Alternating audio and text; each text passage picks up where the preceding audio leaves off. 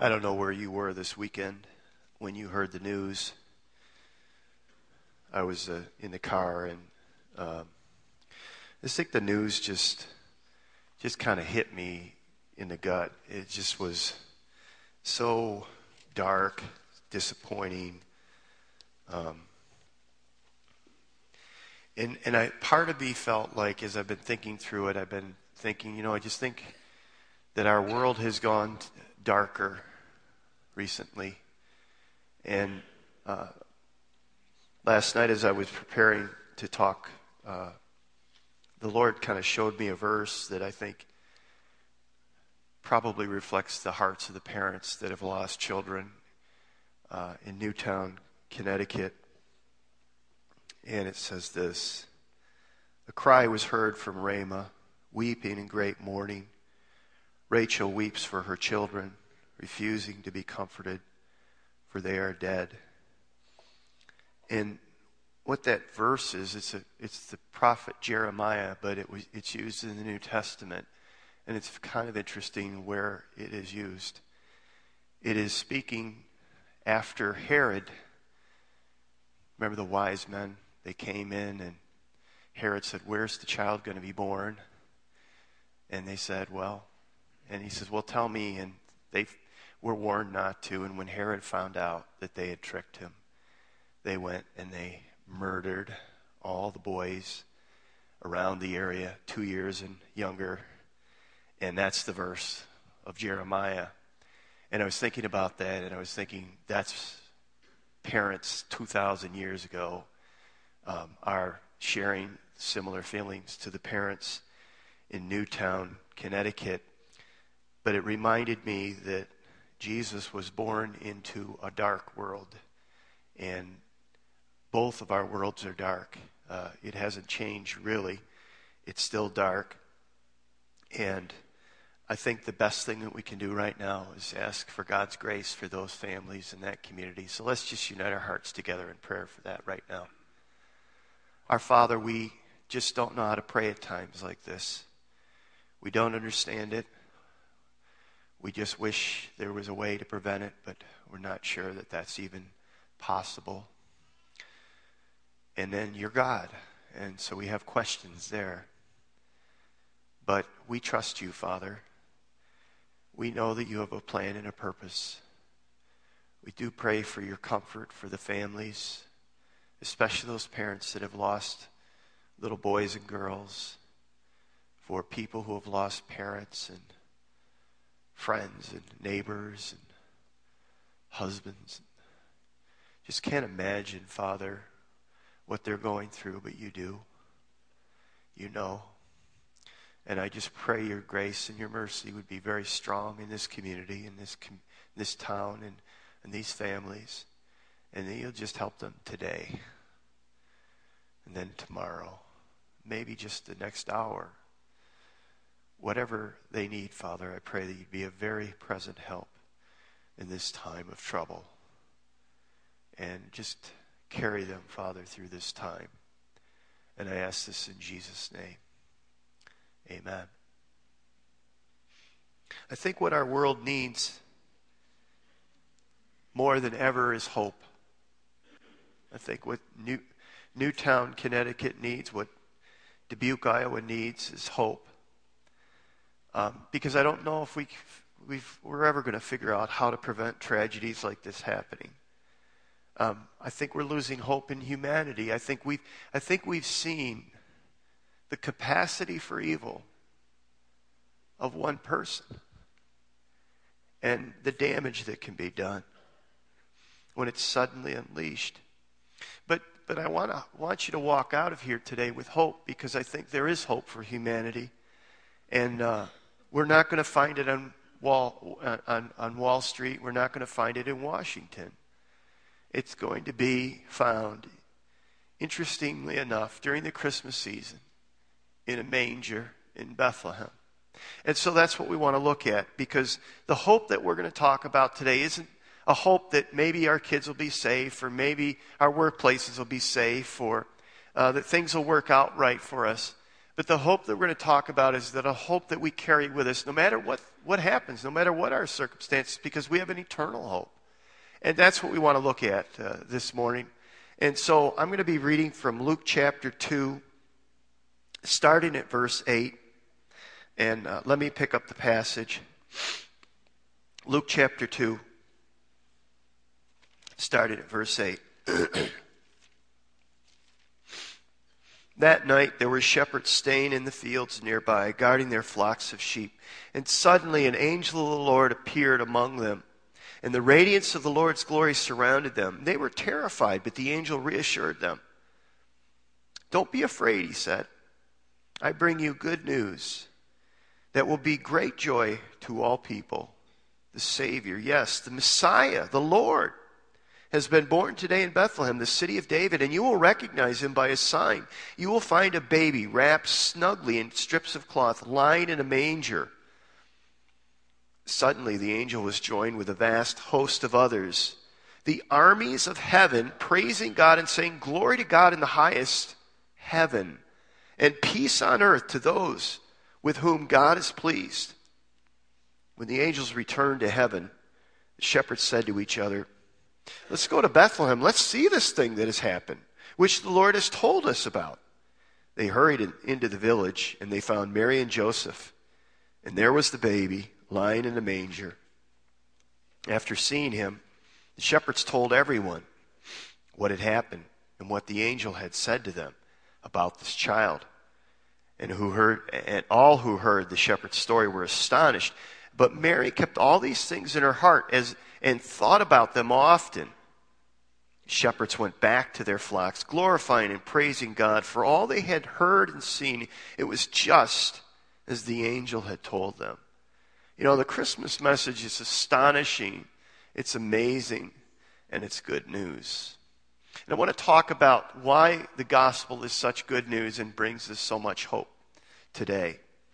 Number one, it's because it transcends the messenger. The angel said, I bring you good news that will bring great joy to all the people. The Savior, yes, the Messiah, the Lord, has been born today in Bethlehem, the city of David. Um, this word good news here is the word we get our word gospel from. And the message of the shepherds was the gospel. And when Luke tells the shepherds, um, when they were the first ones invited to see the Christ child, uh, the first century hearers would have been aghast by that. They would have been set back. They would have been stunned by that because it was shocking. Why? Well, this is the time where I'm going to crush your your, your childhood, your fond childhood memories for a few minutes, if I may. Well, number, let, us talk about these shepherds. They were poor. They were usually at the bottom end of the economic, socio-economic ladder. They were uneducated. Very few shepherds had an education. They smelled. I mean, come on, doesn't that make sense? Have you, you know, if you've been around animals, and by the way, let's get rid of this idea that they're these fluffy white sheep and they've just been run through the washer and dryer and they're just like a little blanket. They're not. And, and, and they smell. And if you've ever smelled sheep manure, it's just this kind of disgusting. I don't know if it's worse than chicken, but it's, it's pretty bad. And don't, let's not get into a debate about which is the worst because that doesn't get us anywhere. But here's another thing. The shepherds would use they didn't have a lot of land. It's not like they were ranchers and they had land to, for their sheep to graze. They would let their sheep graze wherever they could find room. And so many times they were, most of the time, they were grazing on other people's property. Can you imagine you walk out, your cup of coffee in the kitchen, and you look out, and there's some guy with his sheep in your yard, eating your garden and, and, and eating your lawn and you, you know you go that's that's pretty you know? No you you get all mad and and so in a sense they weren't usually liked very well and they weren't credible enough where they could testify in court. These are the shepherds and god chooses poor uneducated smelly shepherds to bring the good news to the world which is amazing everyone learns the message of christmas from the shepherds now, I'm, you know, I was thinking about this. Why didn't God just cut out the middleman in this case, the shepherds? Why didn't he just do that? He could have had the angels go directly to Mary, right? He could have had that. And you think, well, that would have made up probably for where Jesus was born. If frankly, there was no room in the inn for him, and he had to be born outside of town, there was no room for him.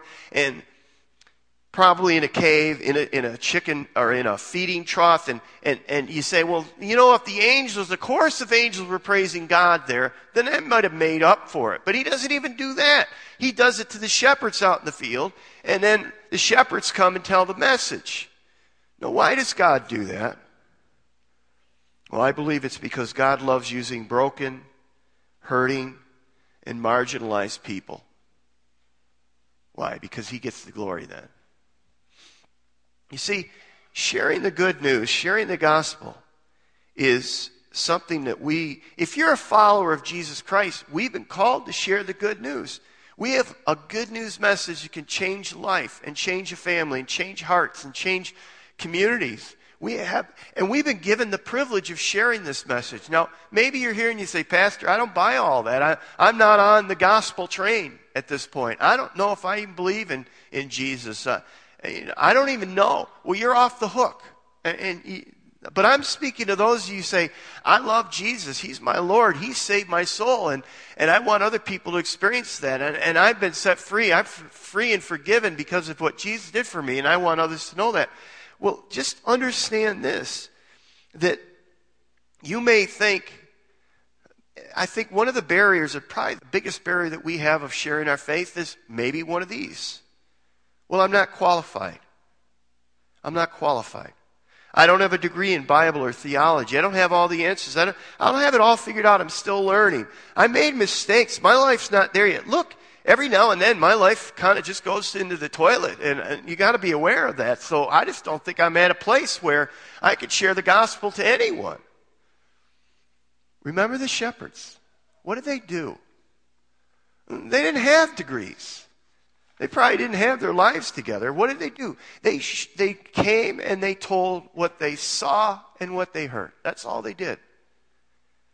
And the question is who's going to bring the hope of the Christmas message to this world? Not the shepherds, not the angels. God has called us to bring the gospel to your sphere of influence, to the people that you come in contact with every day, your friends, excuse me, your neighbors, your coworkers, your classmates, the people around you. And you know, one life at a time, one friend, one classmate, one teammate, one, one family member, one coworker.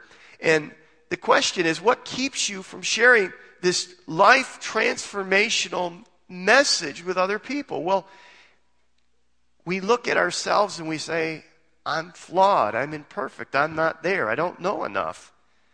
Yet the shepherds were flawed human beings. They lacked credibility. They lacked swagger and weight, but their message was powerful, and the same is true today. You see, the power isn't in you or me, the power is in the message. It's the message that has the power. And we've got to get beyond this whole thing of, well, you know, if it depends on me, we're in trouble. And listen, if it does depend on you or me, we're, we are in trouble. But it, but it doesn't. The power is in the gospel message. So here's what I want you to do Make a list of people. And, and you're going to say, this Christmas season, I'm going to help these people take one step closer to Jesus. Whatever that means. One step closer. Maybe they have questions and you help answer those questions. You know, if you were to ask yourselves in your own life how you came to know Jesus, and you gave your what we call a testimony, you tell about how God was leading you, and you you, somebody you worked with talked about Jesus, or somebody gave you a book to read, or you were invited to a church, or you were invited to a Bible study, or you had lunch with somebody on a regular basis. But you would, you would mention different people, and, and those people, those are redemptive relationships. Those are God ordained relationships that God brought into your life, and He used other people to bring you one step closer. He may have brought somebody in your life to answer a question here, or to encourage you here, or to put an arm around you because you were going through a difficult time. And, and they shared the gospel with you.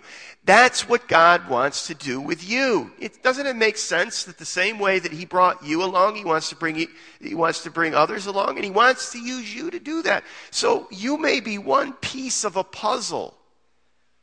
And, and, and that's what I want to encourage you to do. So think of two or three names of people you say, I'm, I'm committing to pray that God is going to use me to bring this person one step closer. Maybe that you'll invite them out for dinner or that you'll invite them to church or maybe even to the Christmas Eve service and, and you'll invite them and say, hey, come on and we'll go together and we'll hang out and it'll be a great time for our families to get together or whatever.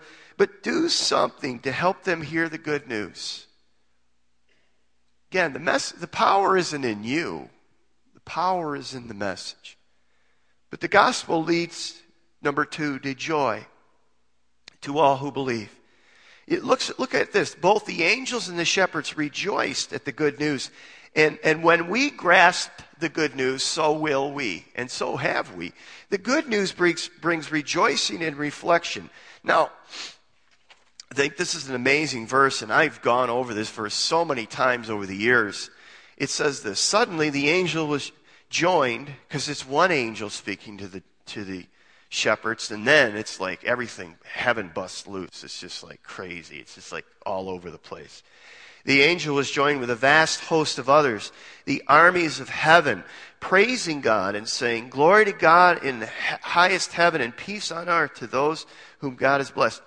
And, and I was thinking about that. So the, the, there's a couple amazing things here. Number one is the amount of angels that gather together and, and heaven's armies, meaning legions and legions of angels are praising God at this point. I mean, it's just like, can you imagine you're sitting there and you're just a lowly shepherd and you're looked down upon in society and all of a sudden an angel begins to speak to you and tell you about something that's going to happen and it's going to be world change. It's going to be eternity changing and, and, and they get the news out. They can't hardly get the news out to the shepherds. And then all of a sudden, heaven just like a vortex busts open, and there's legions and legions of angels that are just praising God. I mean, it just must have been an incredible, incredible experience. But here's the thing that I always, I, I always overlook, and I thought about it this time, and maybe you've thought about it before, and you're smarter than me, and you probably are, and that's great. But I thought about it. I said, what are they praising God about? You say, well, the baby's going to be born. Yeah, I know that. I get that. But what, what, what, what, what does that have to do with the angels? Well, the interesting thing here is what he's saying here is that the angels are so excited about God's redemptive plan for us they're praising God. There's, in other words, they understand that the birth of Jesus is, is a huge step in the phase of our forgiveness, our redemption. Because they know what Jesus is going to do. That he's going to be born and he's going to grow up and he's going to, to ultimately die on a cross. And, and so they get the plan. They, they're, wa- they're watching the redemptive plan unfold right before, and, and they're watching this go on and they just bust out in praise. And it's interesting because Peter says in his epistle, he wrote a letter, and he says that, that they look at our salvation. They look at how God is working out our salvation, and they ponder it. They, they just love to look upon it. They're just amazed by it. And so they can't help themselves.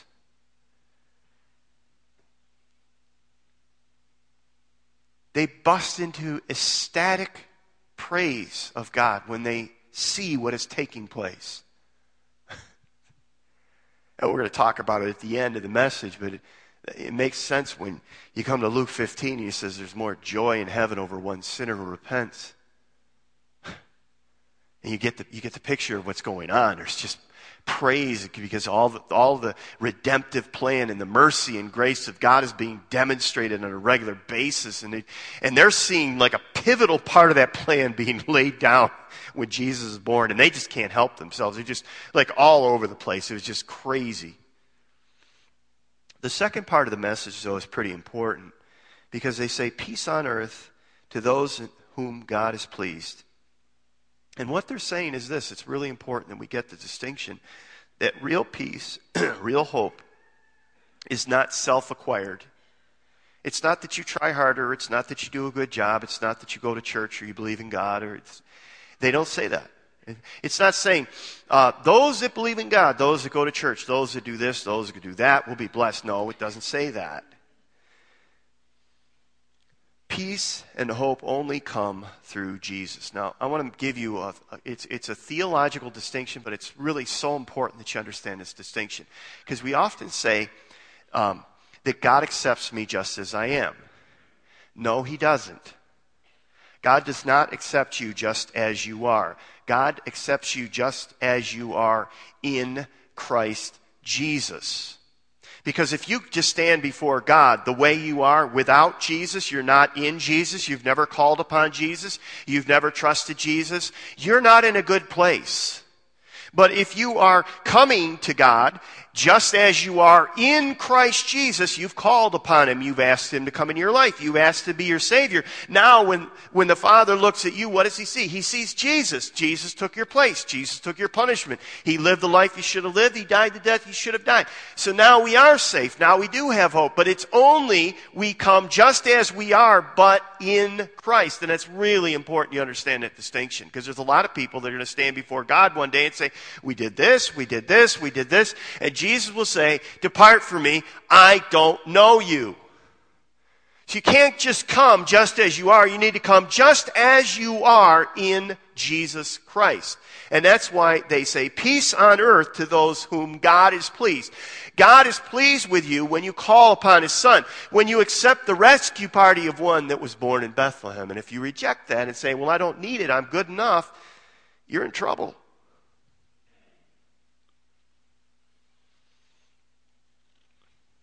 Well, how was the message received? Well, heaven rejoiced. That's very obvious. And many, when they heard the news of the shepherds, they, they marveled and, and, and they were amazed. But Mary did something very interesting. It said that Mary pondered and treasured what was being shared in her heart. Mary had her heart changed. Now, these words, pondering and treasure, are kind of interesting words. Pondering here means to discuss it with somebody. So she talked it over probably with Joseph and others and Elizabeth and just shared kind of, hey, they, they said this. And, you know, Mary, again, Mary's not understanding everything that's going on. She's making sense of it as she goes along. And she, she discussed it. In fact, the, the account we have in Luke, where do you think Luke got his account? Probably from Mary. And then it says she treasured. And treasured here means that she thought about it so much and she pondered it so much and she treasured it so much that she ultimately memorized it. She memorized it. So let me give you a little application from this. I hope you're here if you're a follower of Jesus Christ and say, I want my faith to grow. I want to grow up in my faith. I don't want to have little faith. I want my faith to grow. I want to walk with God more deeply, more, more than I ever have. Well, how do you develop your faith? Well, I think you develop it by examining Mary's response and saying, what did she do here? Well, if, if you really want God to speak in your life, you must give yourself to His Word. The truth of the gospel will not accomplish anything in your life unless you allow it to bore deep into your soul. In the book of James, it's very interesting what James says. James says that the Word of God is like a mirror. When you look at a mirror, you see your physical uh, appearance at that moment, right? And you make adjustments as needed. Sometimes we make more adjustments than others. But the point is, that's what we do with the mirror. You know what James is saying? James says, the Word of God is like a mirror to your soul, to your heart. It shows the state of your heart at that moment. And James says you can, you can allow that Word of God to speak to your heart and show you your heart, and then just walk away and forget what you, what you just looked at. Or you can ponder it. You can think about it. You could say, God, I don't like what I'm seeing here and I, I, want it to change. Help me to change. And you can meditate on it. You can reflect upon it. And, and that's what I want to encourage you to do. So as you read the Bible, I want you to say, what is, what is the text saying to, don't, don't just try to answer questions that are interesting. Say, what is this saying to me? Like when you read about James and he starts talking about your tongue, you say, is that true in me? Does my tongue just fly off? Does my heart just, is my heart just flying off the handle and my tongue is expressing the state of my heart? It's not very good. Or, you know, come to a passage and say, do I really believe this? You know, Howard Hendricks said, and I think he's absolutely right. If you don't do it, you don't believe it. If you don't do it, you don't believe it. If you think sharing your faith is good, you don't believe it unless you share your faith. If you think giving is good, if you don't do it, you don't believe it. You do what you believe. Um, so, will you allow His truth to change you? Will you allow His truth to change you? One of the reflection, one of the things that we want you to do, and it's five for fifteen, five things that we want to do. And the five are very basically this. We want you to reflect on the Word of God daily. We want you to pray daily. We want you to share your faith. Help, help a person take one step closer to Jesus. We want you to use your gift in, in serving God. And we want you to give sacrificially and regularly. Those are the five things we want you to do. But the first one is reflect. And you say, Pastor, I don't know what you mean when you say reflect. I don't know what you mean. Well, let me ask you a question. How many of you have ever worried? Raise your hand if you've ever worried. Go ahead. Don't be bashful. Don't be shy. And if you didn't raise your hand, you're probably lying, but that's beside the point. No, I mean, we all worry, right? And what's worry? We're reflecting on things, negative things. We're saying, what am I going to do? It's a disaster. It's a mess. Uh, how am I going to get myself out of this? Where am I going to find the money? What, how am I going to pay this bill? What, you know, and you think about it and, you, and it just drives you and you, and you, people close to you go, what's wrong? and you say, Well, I don't know what I'm going to do here. And, you, and you've been thinking about it, and you think, some of you lay awake at night with your eyes open, you're looking at the ceiling, you're going, I don't know what I'm going to do here. What are you doing? You're worrying. What's worry? Negative reflection. That's all it is. Worry is just negative reflection. You're thinking about something negative. So what is, what, what is, what is reflection? What is the reflection we're talking about? Reflection we're talking about is taking the Word of God and reflecting on it, thinking about it. And, and Paul says basically this at one point. He says, whatever is true, whatever is good, whatever is perfect, think on these things, reflect upon them, run them over and over in your mind. That's what Mary did. Mary pondered them and held them in her heart. That's what reflection is. We want you to daily take the Word of God, open it up, and reflect on it. Because that's going to change your life. That's going to build your faith. Number three, here's the third thing the gospel does it points us to a shepherd who became a lamb. Now, what Mary pondered, we can know because we have the full revelation. we are further down the ro- road. Mary's just learning as little by little. I mean, Mary stood at the base of the cross and didn't understand what was happening at that point. We know because we saw the resurrection in the scripture. We get it. We see the, the whole from the birth to the resurrection. We see it. Mary didn't. She's in the middle of it, and she's trying to discern it in the middle of it. Uh, what Mary pondered, we can know. And the baby became not just a shepherd, but the shepherd. And Jesus said this in John chapter 10. He says, I am the good shepherd. The good shepherd sacrifices his life for his for the sheep. A hired hand will, will run when he sees a wolf coming. He will abandon the sheep because he does, they don't belong to him and, and he isn't their shepherd. And so the wolf attacks them and scatters the flock. The hired hand runs away because he is working only for the money and doesn't really care about the sheep. But notice Jesus, the contrast. I am the good shepherd. I know my own sheep, and they know me. Just as my Father knows me, and I know the Father. And so, in other words, he's saying there's an intimate, there's a deep, there's a growing, there's a thriving relationship between the shepherd and the sheep.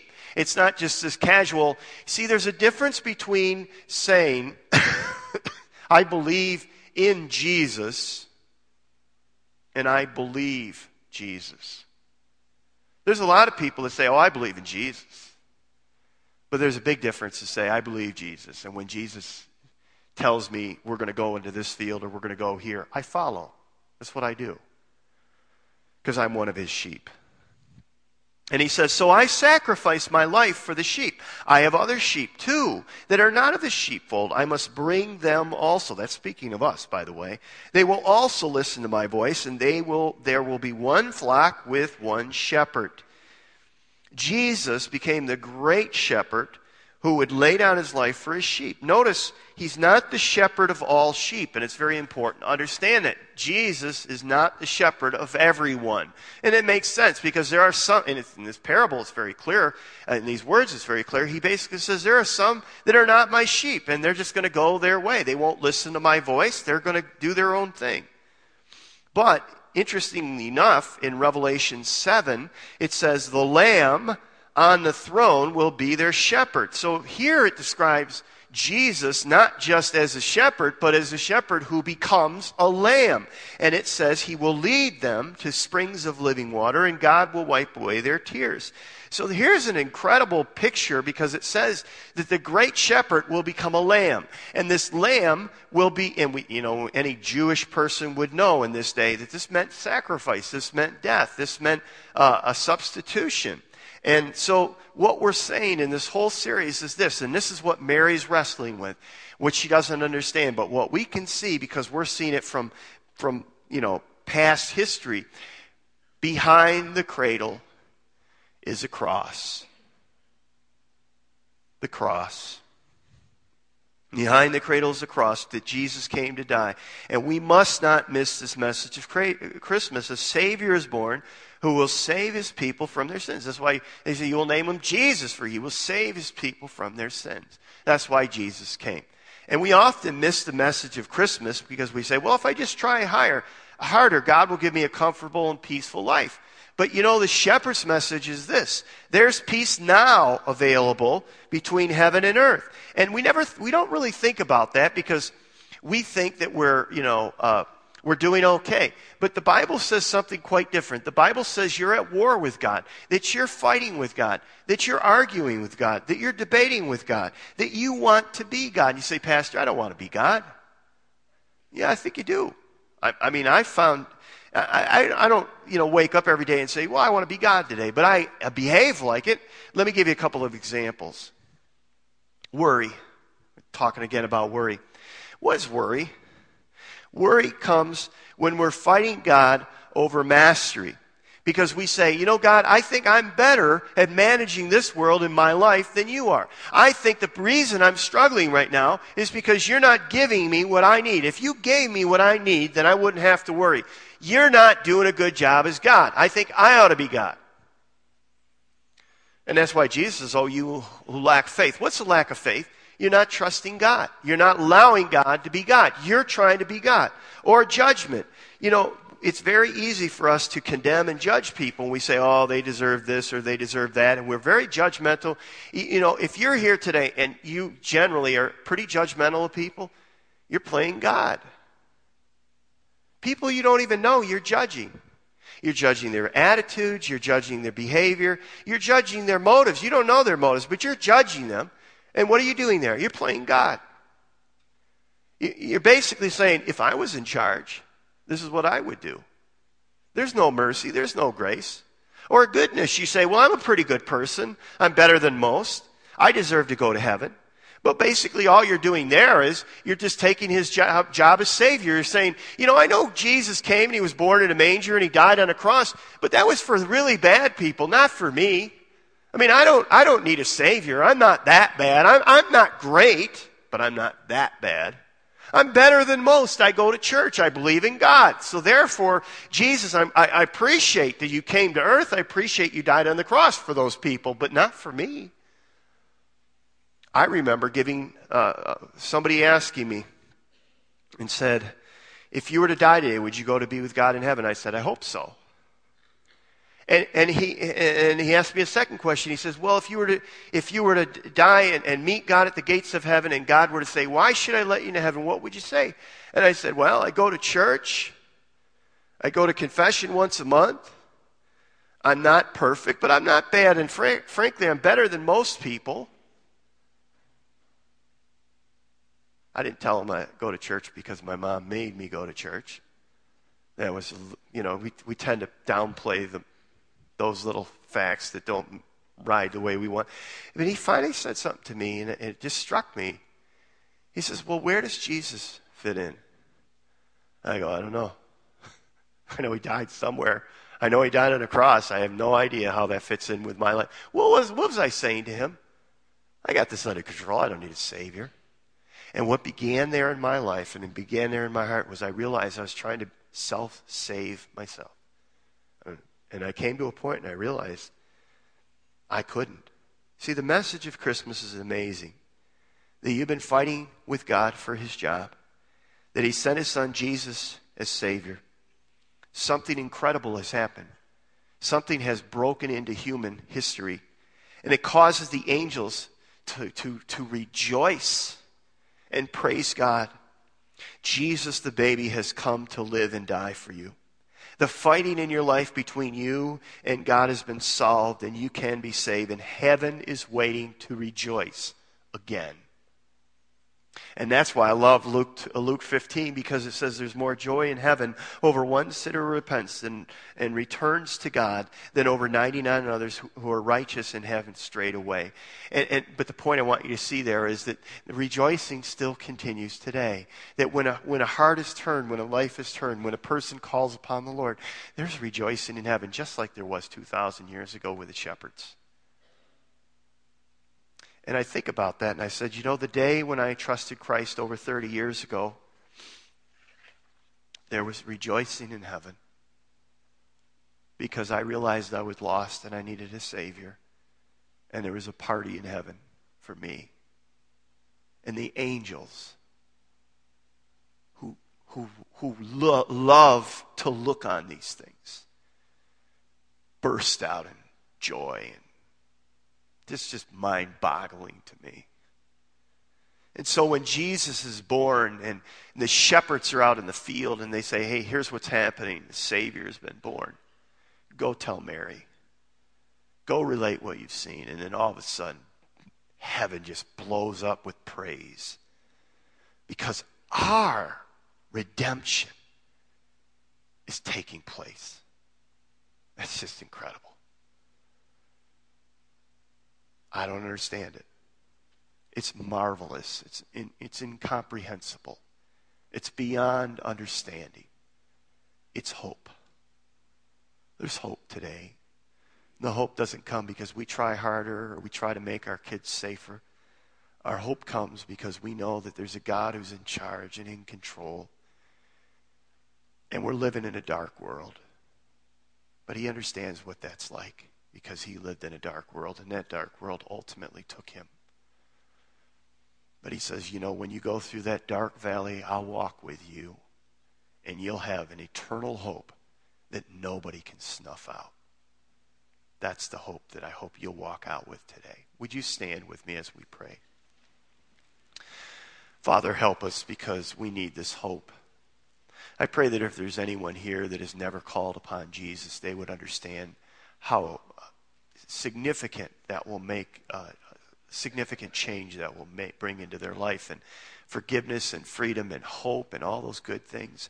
For, Father, for those of us who have been given the privilege of sharing the good news of the gospel, help us to understand it's not about us. We're bringing a message that is life transformational and help us, Father, to just begin to reflect upon the truth of your word as it ignites our hearts, changes our hearts, enlivens us. Thank you for the message of Christmas. Thank you for the baby who became a shepherd, who became a lamb, who gives us life. And angels burst out in joy and praise. Thank you.